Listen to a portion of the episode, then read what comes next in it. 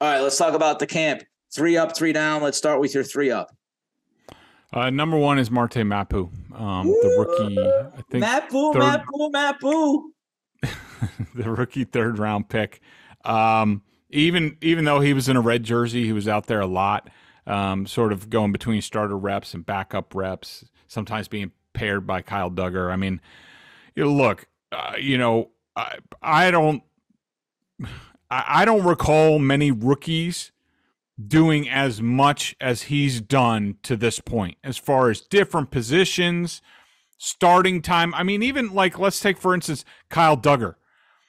Kyle Dugger was not getting these reps that Marte Mapu was as a rookie, and he was their second round pick, their top pick that year. Um, you know, and an older guy too. Yes, coming from a small school, but Mar- Mapu's coming from a small school. Um, I love everything about this kid. I mean, if I if I could buy stock in this kid, I would buy it up and down. I love the physical profile. I love the multi-positional thing. I love how smart he looks on the field, getting people lined up, the checks and calls, the stuff that he's doing already. I love listening to him talk. He reminds me of Dont'a Hightower. You could tell that there's this, a very smart edge there. You know, maybe not the the brash, you know, the the loudest guy, but you could just tell that there's this smart intensity. And so I love where this kid is going. I think he's going to have um, a major role very early in the season, or at least at some point in his rookie year. CLNS Media's Patriots coverage is brought to you by FanDuel. New customers get a no sweat first bet up to $1,000. That's bonus bets back if your first bet doesn't win.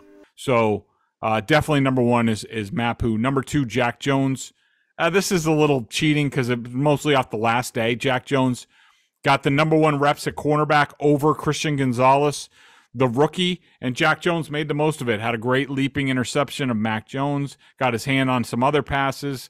Uh, I thought that was really smart of Belichick to sort of give Jones a little attaboy after what happened at the end of last year with the suspension.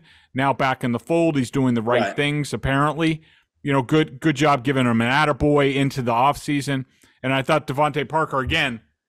I thought he was dog crap until the last day of OTAs or the mini camp, but suddenly he was a freaking beast down the field, catching a touchdown, leaping, you know, doing everything. Funny how it works when DeAndre Hopkins is is set to come to town, but uh, so those are my ups.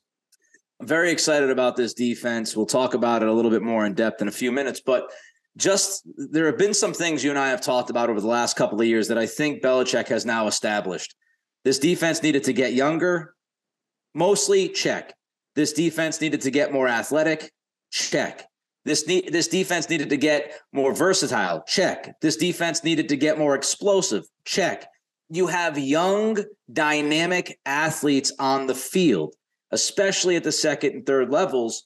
And, and that is going to make a difference. It, it really is. And this defense had a really good year last year. We've talked about it though. When you look inside the numbers, when they played better quarterbacks and better offenses, they weren't as good. But you start to see the pieces and you start to see the athleticism in the youth and the IQ, as you mentioned with Mapu.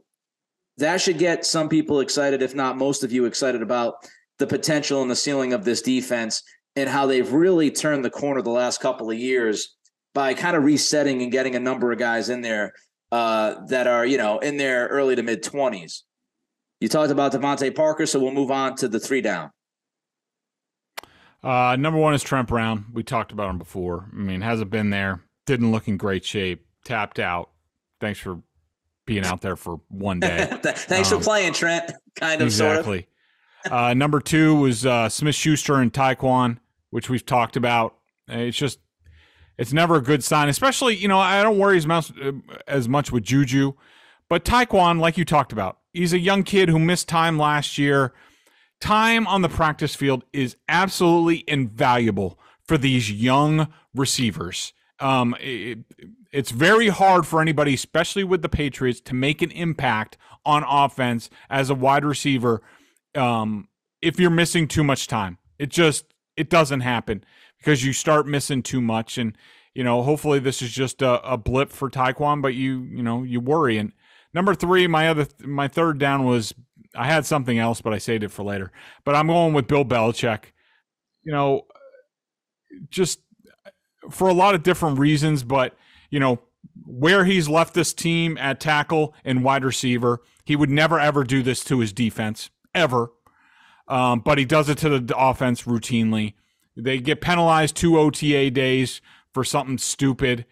Don't really make it up. Give them the paintball day. I don't like that. I mean, you know, one or the other. Um, and you know, really, I, I didn't like the the feeling on the field between Bill Belichick and Mac Jones. And Bill's the the he's the head coach. He's the bigger guy. You know, there's obviously still an issue there, and these guys are just getting along to get. Uh, they get along to get along, and I don't really see how that's great. I don't think it's any huge deal, but it's just it makes it's awkward. I mean, when Mac Jones is off, I mean, there was one one drill. I think Bailey Zappe was out there, and Bill's not doing much at practice. He's just sort of watching. This is after he's talked to James Franklin. He's not even paying attention. He is on the field, sort of blowing the whistle here and there. And Mac Jones is watching, and Mac Jones is 20 yards behind Bill, like standing by himself. Like if they had any sort of relationship, both or you know one of them would have walked up and they would have been chit chatting about this and that, and like that would be more healthy for this team. And and I just don't think that relationship is anywhere near where it could be. And I, it's just it's just annoying, and it's just I blame Bill. He's the adult. Be the bigger man for once and make it better.